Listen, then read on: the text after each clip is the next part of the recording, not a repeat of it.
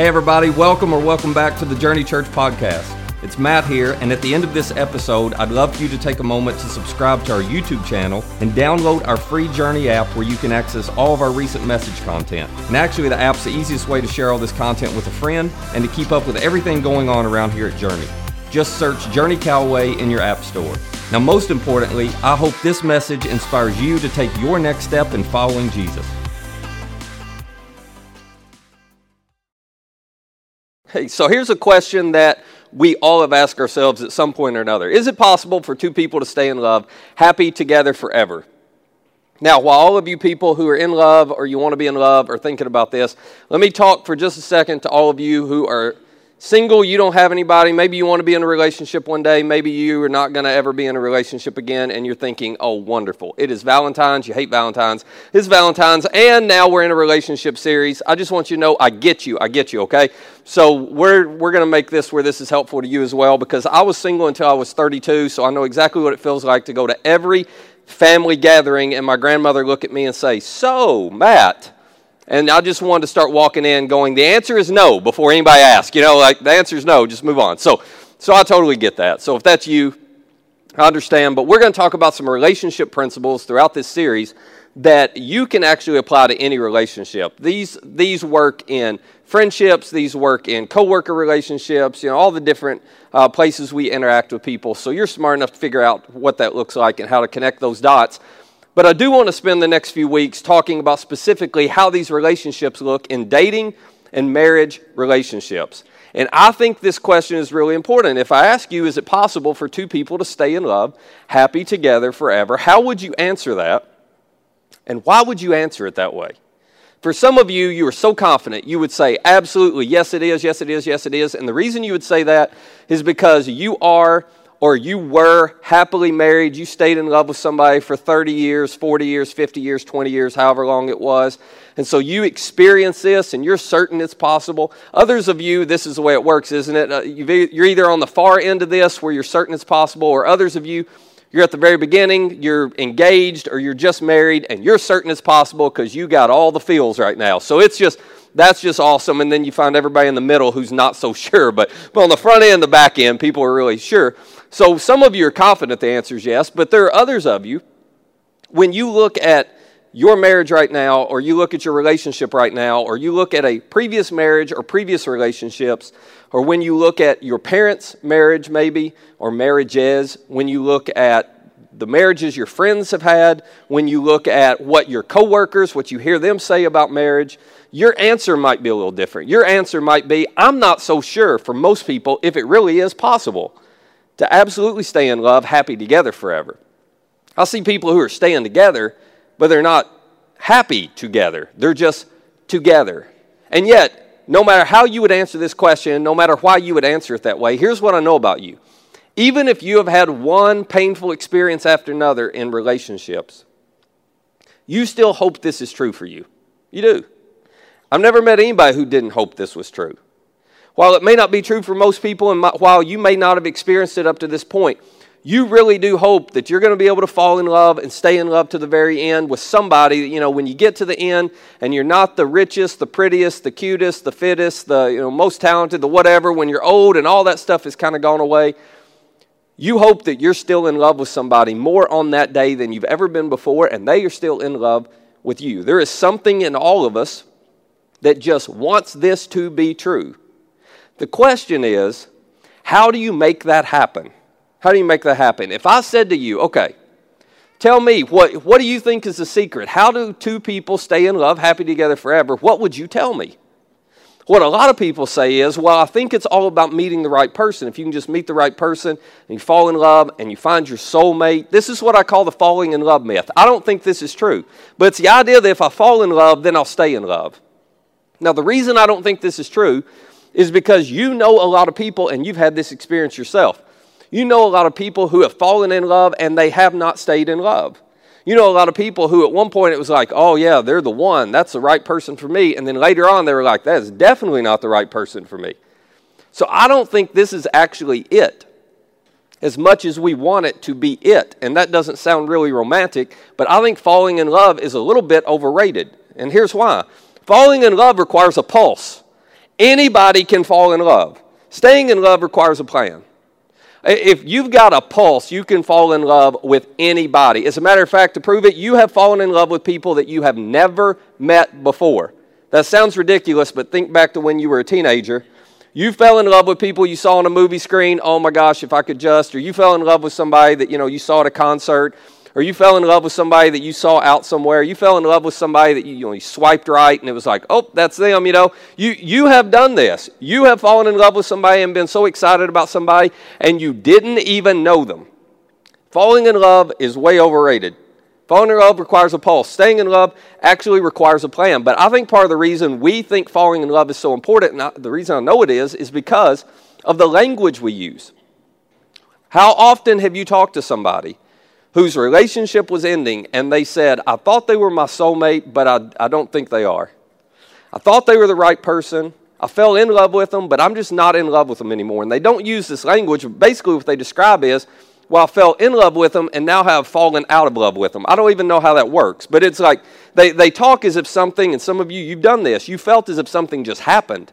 It wasn't your choice. You just fell into something and then you fell out of something, so I got to go find the right person. The problem with that is staying in love has a lot less to do with finding the right person and a lot more to do with becoming the right kind of person. But none of us like to talk about that. That's not nearly as exciting. As a matter of fact, we all fantasize about meeting the right person. None of us fantasize about becoming the right person. None of us sit there and dream about, oh, one day when I am this kind of person, this is just going to be so amazing. And my character, you know, and I, then I'll have a. No, no. We all just fantasize about meeting the right person. But it's way more about this. It's way more about you and I figuring out how to become the right kind of person. But again, this doesn't feel nearly as romantic. You have never watched a movie that the entire movie was devoted to somebody focusing on becoming the right kind of person so they could stay in love forever. There's no romantic comedy with that plot line, is there? It's all about meeting the right kind of person. But the reality is, in real life, in real relationships, this is way more important than this. Speaking of this, while we're on this subject, the other thing that some of us think is, well, here's what I, here's what I think it takes to stay in love. You just got to be committed. You ever heard anybody say that? Some of you, this is what you've thought. Well, yeah, you just got to stay committed. No, no, no. It takes a lot more than commitment. I mean, Valentine's is coming up. What do you, how do you think it's going to go if the person that you care about, if you're in a relationship, if they look at you and say, Do you love me? and you look back and say, I'm committed to you, they're going to go, That's not what I ask. I mean, who, who wants to be in a relationship where it's like, Do you love them? No, not really, but I am really committed. I'm committed. We're just going to fight through all the pain. You know, I'm committed. Now, commitment's good. I'm not downplaying commitment, all right? Commitment's good, and commitment's a part of it. But you don't want to be in a relationship where you get to the end of your life and go, what was that marriage like? It was hard, but boy, I stayed committed the whole time. Pat me on the back. I mean, that, that's not what you want. That's not what it looks like to stay in love, happy together forever. Now, you know this in other parts of life. You know that just making a promise to somebody doesn't really change anything. A promise is no substitute for preparation. If you're, you know, if you promise to do well on a test, and some of you did this when you were in school, you promised your parents, I will do good on that test.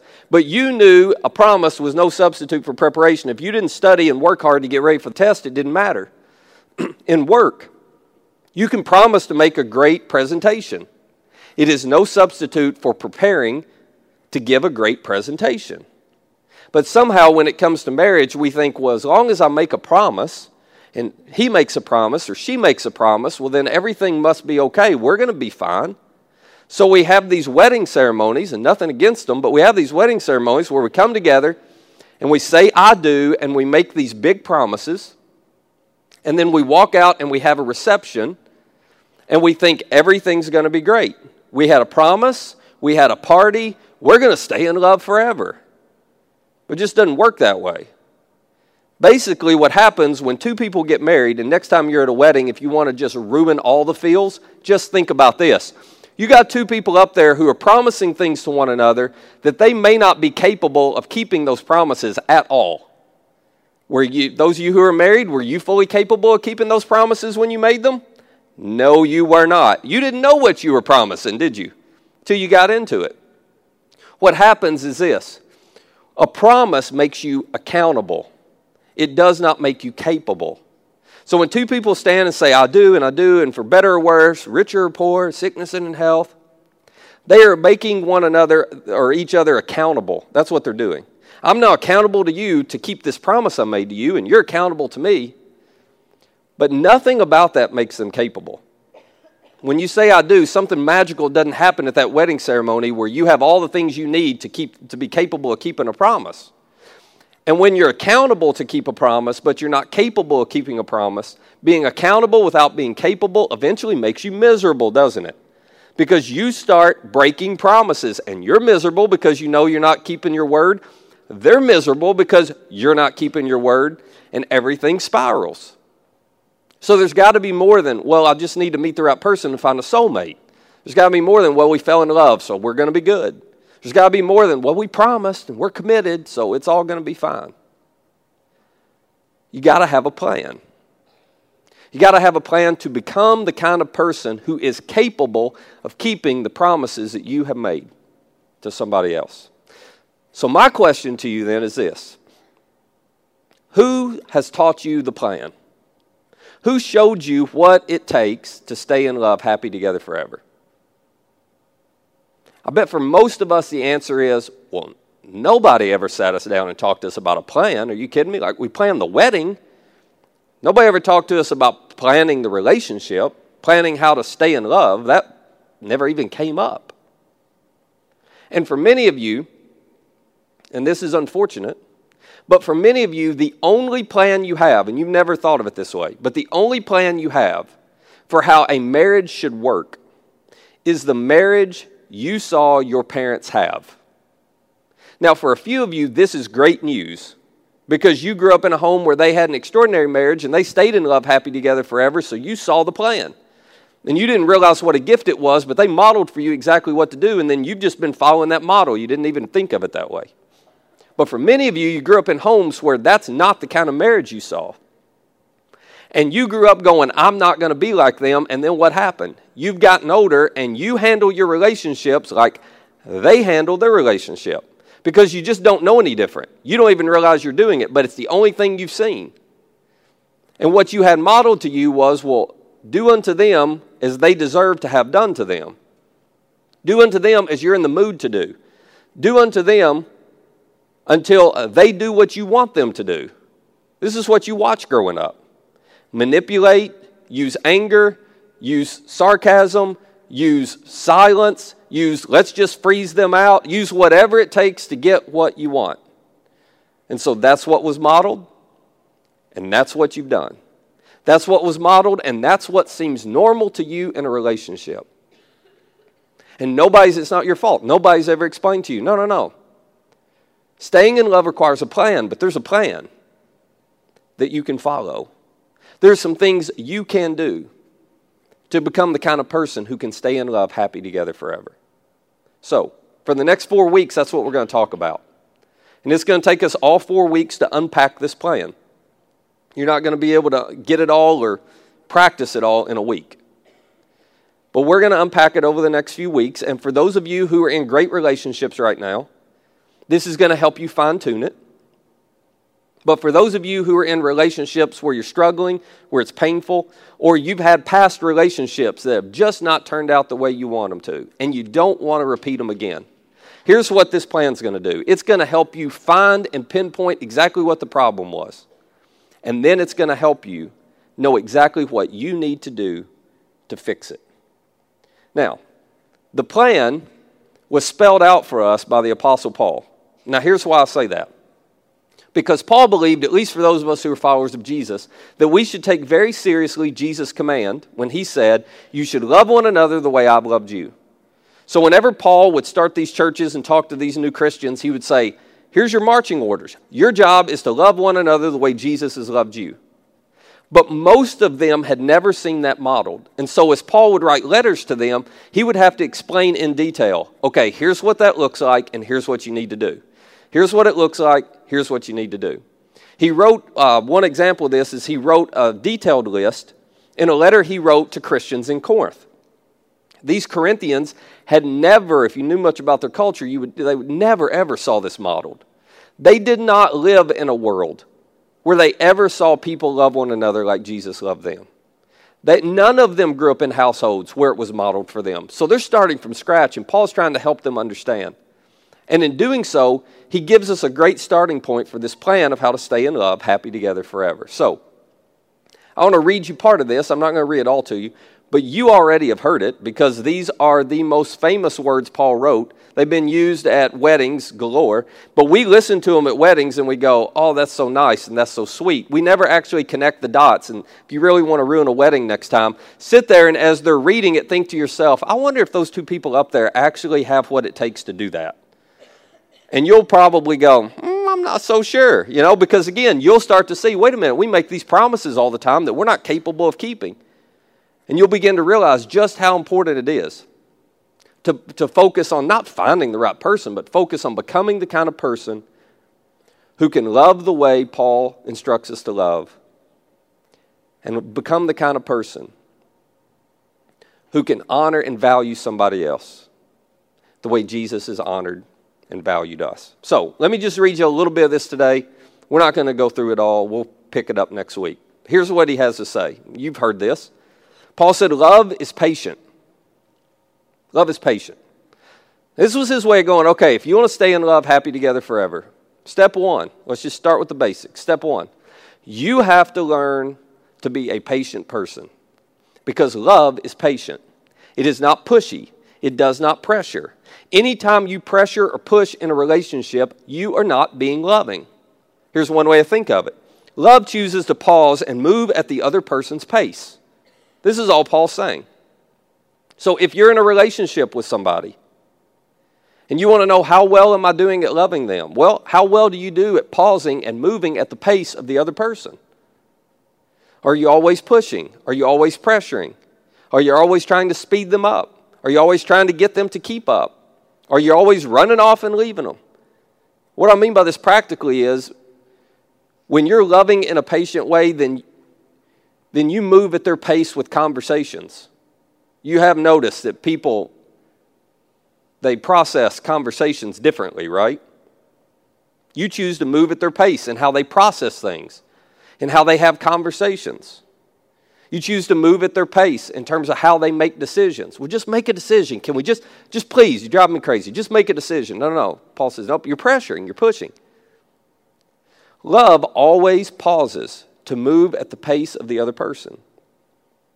What are we going to do about the kids? Why don't you just, let's just do, no. You pause and move at the pace of the other person. How are we going to handle this challenge? You pause and move at the pace of the other person. To which some of you are thinking, we will never, ever get there if I go at their pace. I get it, I understand that. But there's something way bigger than getting there that you're trying to accomplish. You're forgetting the big picture. The big picture is the strength of your relationship. The big picture is staying in love, happy together forever. It's not just getting to that point as fast as you want to get to it. So love pauses to move at the pace of somebody else. It does not pressure, it is not pushy. Now, just real quick, for those of you who aren't in a relationship, but you hope to be one day, or you're in a dating relationship, you're just not married yet, this is a big deal. You should pay really careful attention to this when you're dating someone. And I'll tell you why. Because if they don't have patience now, if they tend to be pushy and pressure you in some area now, it will not get better when you get married. I can promise you that. So you should pause and just ask yourself, Am I okay with living with this and worse for the rest of my life? Because what happens, if you don't believe me, just ask the married people. What happens is, once you get married, you don't become more patient, you become less patient. That's what happens. Somehow we think when we get married, well, all that'll disappear, you know. They're not real patient now, but they'll be fine when they're. No, no, no. Cupid is not off on the side at the wedding shooting a patience arrow right into your tail. That's not going to happen, all right? You're not going to get better, you're going to get worse. The best version of the person that you're dating, you're seeing it right now. When they get married, then there's no reason for them to hold off on this. If they're not patient, you're going to see full bore how impatient they are. So you got to pay attention to this. Because love, again, love never pressures, love is never pushy, And whenever you find yourself in a relationship pressuring and pushing somebody, you are not being loving. You are undermining the very thing that you ultimately want the most. Paul goes on. He says, Not only is love patient, but love is kind, which sounds so soft, at least us guys. Love is kind. Well, what's that about? But it's not soft. This actually requires extraordinary strength and self control. Here's what Paul's getting at kindness is loaning someone your strength, not reminding them of their weakness. This is what kindness looks like. Paul says, You want to stay in love, happy together forever? All right, here's what it takes. You have to respond to weakness by loaning somebody your strength. Kindness is love's response to weakness. What do you mean by weakness, Matt? I mean this. Oh, there you go again. I can't believe it. How many times have we talked about this? You did. You said you weren't going to spend that much. You spent that much again. You said you were going to stick to, but you didn't stick to. You said, "Look at this room." You said you were going to clean up. What have you been doing all day? Look at this. I mean, st- I don't understand. That's what it looks like. That's what it looks like to respond without kindness to someone else's weakness. How come you can never get that figured out? How come you always mess that up? See, when, when you see somebody responding with harshness to weakness, with criticism to weakness, with judgment to weakness, with anger to weakness, that's a problem. You know what love does? Love leans in and says, I know that's a weakness for you, but it's my strength. How can I help you? Not, I cannot believe you've done it again. How many times have we talked about this? It's no, no, no. It's a weakness for you. How can I help? I'm strong where you're weak. I'll loan you my strength. That's what love does. Again, if you're in a dating relationship, or one day if you, you know, when you are, you got to pay careful attention to this. Not how the person you're dating responds to your weakness. They will probably respond to your weakness with all kinds of kindness. You know why? Because they're trying to keep you. We are on our best behavior when we're dating. You should watch how they respond to the weakness of other people. And if they respond to weakness with harshness, criticism, judgment, anger, condescension, big red flag. Because if they will do it to other people now, they will do it to you in the future. And two people who stay in love happy together forever have figured out how to respond to each other's weaknesses with kindness. I'm not going to belittle you. I'm not going to criticize you. I'm not going to judge you. I'm going to loan you my strength and help you to get better in an area. I'm going to loan you my strength and do for you what is difficult for you to do for yourself because I'm going to need you to do that for me in another area. Paul says love is patient. It's not pushy, it doesn't pressure. It pauses and moves at the pace of somebody else, and love is kind. Love has enough strength and self control not to respond with harshness to someone's mistake, not to respond with harshness to someone's weakness, but to loan their strength and respond with kindness. And then he says this Love does not envy, it doesn't boast, it is not proud. Love steps out of the spotlight and lets someone else shine. It steps out of the spotlight and it lets the other person shine. In other words, in a relationship where two people have learned how to love one another deeply, they always put the spotlight on the other person. It is not a competition. It is not, oh, I'm threatened by their success. It is not, oh, there they go again. They're so good at that, and I'm so terrible at that. So let me talk about the things I'm good at because they'll make me feel better. And you're not, you don't even connect those dots at the time, but that's why we all do it. It's no, no, no. I want to celebrate them and where they're strong. I want to celebrate them and where they succeed. You know why that's so hard to do? Because so many of us have jealousy and envy and insecurity and pride rattling around inside of us. We don't even realize it, but it's there. So when I see them succeed, as much as I feel like I love them, there's something in me that's threatened by their success. And I feel like I have to point out my success. Or there's something in me that's so threatened by their success, I've got to try to remind them of where they're not successful to pull them back down to where I feel like I am. And Paul says, love doesn't do that. Love always takes the spotlight off of themselves and onto the other person. Here's what this looks like practically. If you're in a relationship right now, guys, guys, how often do you brag publicly on the woman you love? Ladies, how often do you celebrate and brag on the man that you love? Now, ladies, I know what you're thinking. You're thinking, I cannot do that. Uh, you should see how big his head is already. I get that. I get that. Listen, let me help you out, ladies, and this is going to be hard for you to believe, but just trust me. Life and God have a great way of humbling us. They do. It's never as fast as you ladies want it to be, but life and God have a great way of humbling us. You actually don't have to worry about humbling us. We will get there and it will stick. God will make sure of it. The best thing you can do, and guys, the best thing you can do for your ladies is to say, you know what? I'm not going to publicly try to tear them down. I'm not going to publicly try to pull them down. I'm not going to publicly point out the areas where they're not strong or successful. Nope. Publicly, the only thing I'm going to do is celebrate their success. The only thing I'm going to do is brag. The only thing I'm going to do is have positive things to say about them. No matter what's going on inside of me, if it's threatening me, you know what? I'm going to deal with me and all that stuff rattling around in me, but I'm not going to let it impact them and I'm not going to let it impact us. I'm going to take the spotlight and I'm going to keep it right on them and not on myself. I'm not going to try to one up their story with one of my own. I'm not, I'm not going to do any of that stuff. I'm just going to celebrate them. And when we're in a conversation with somebody and the whole conversation becomes about them and how great they're doing and you know how wonderful they are at this, I'm not going to try to interject and start talking about something I'm good at. I'm just going to keep my mouth shut and stand over there and applaud and go, "You're right. They are incredible about that." I'm just going to celebrate them.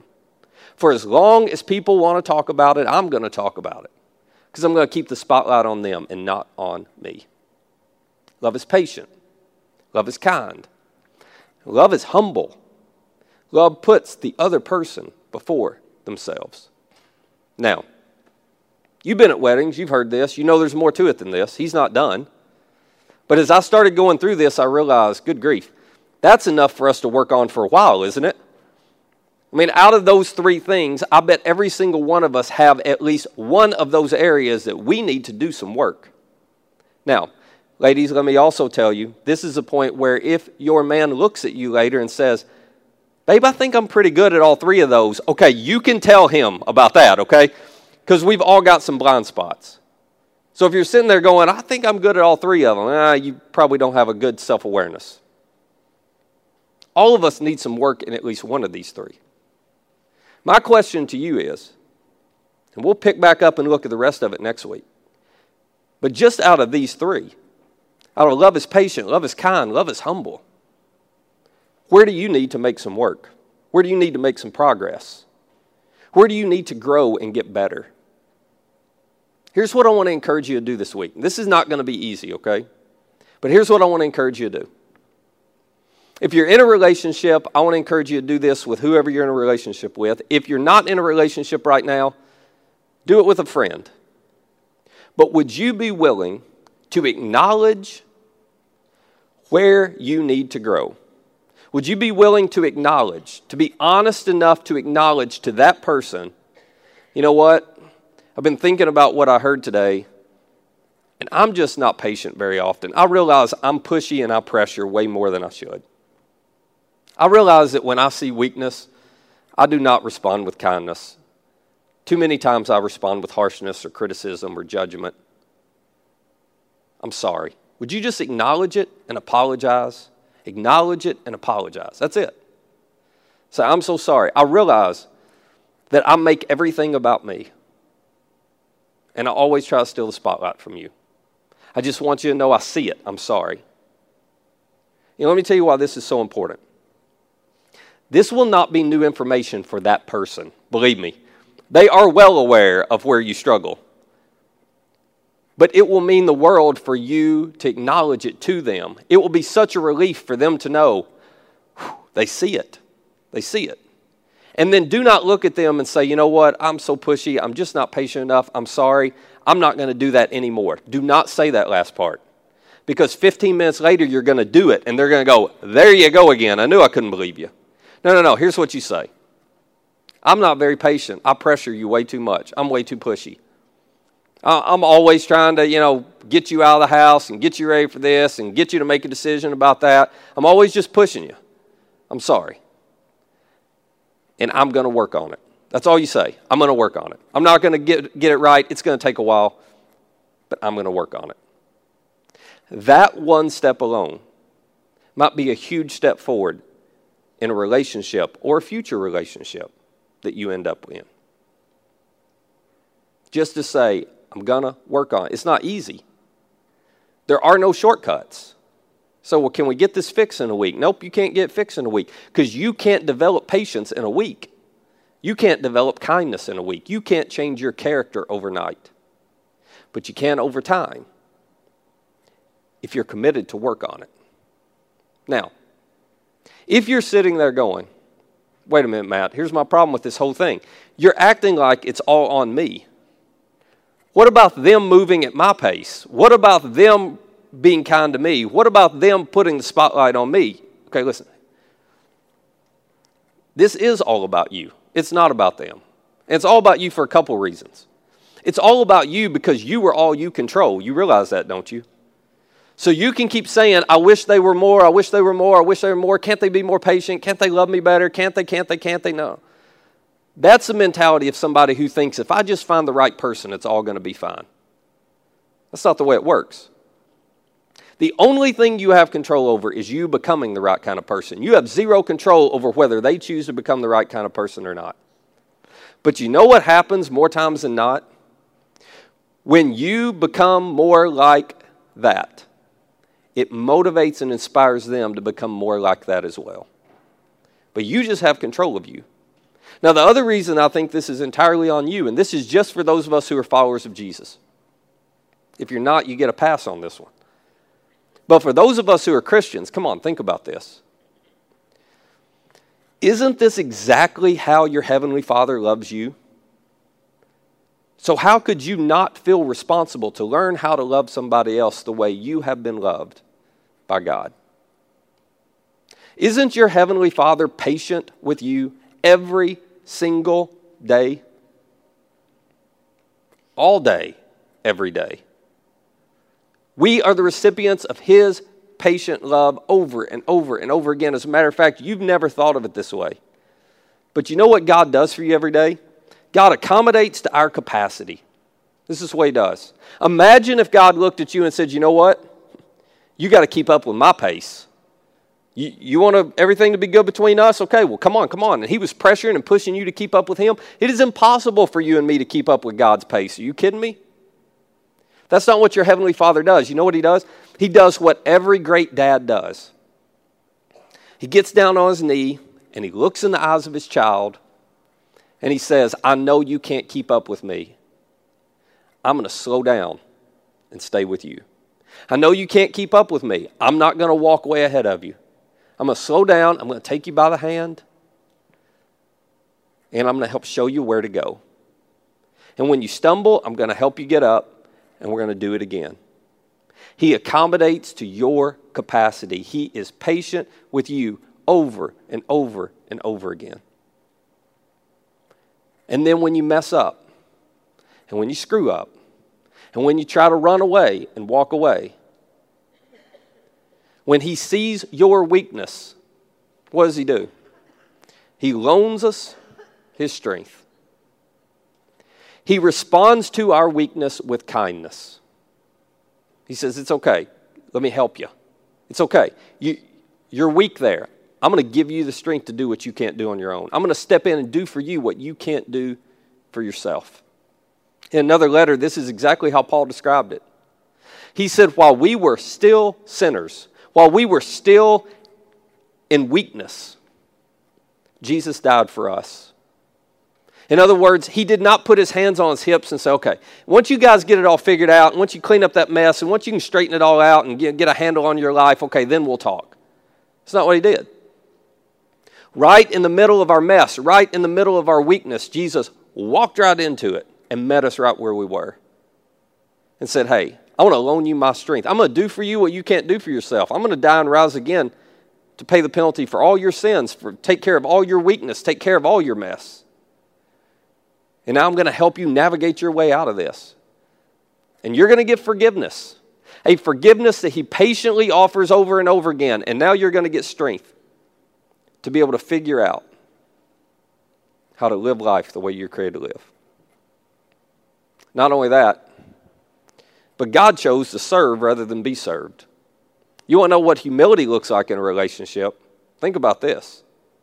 Jesus showed up on this earth, the only person who fully deserved and could have demanded that we all serve him.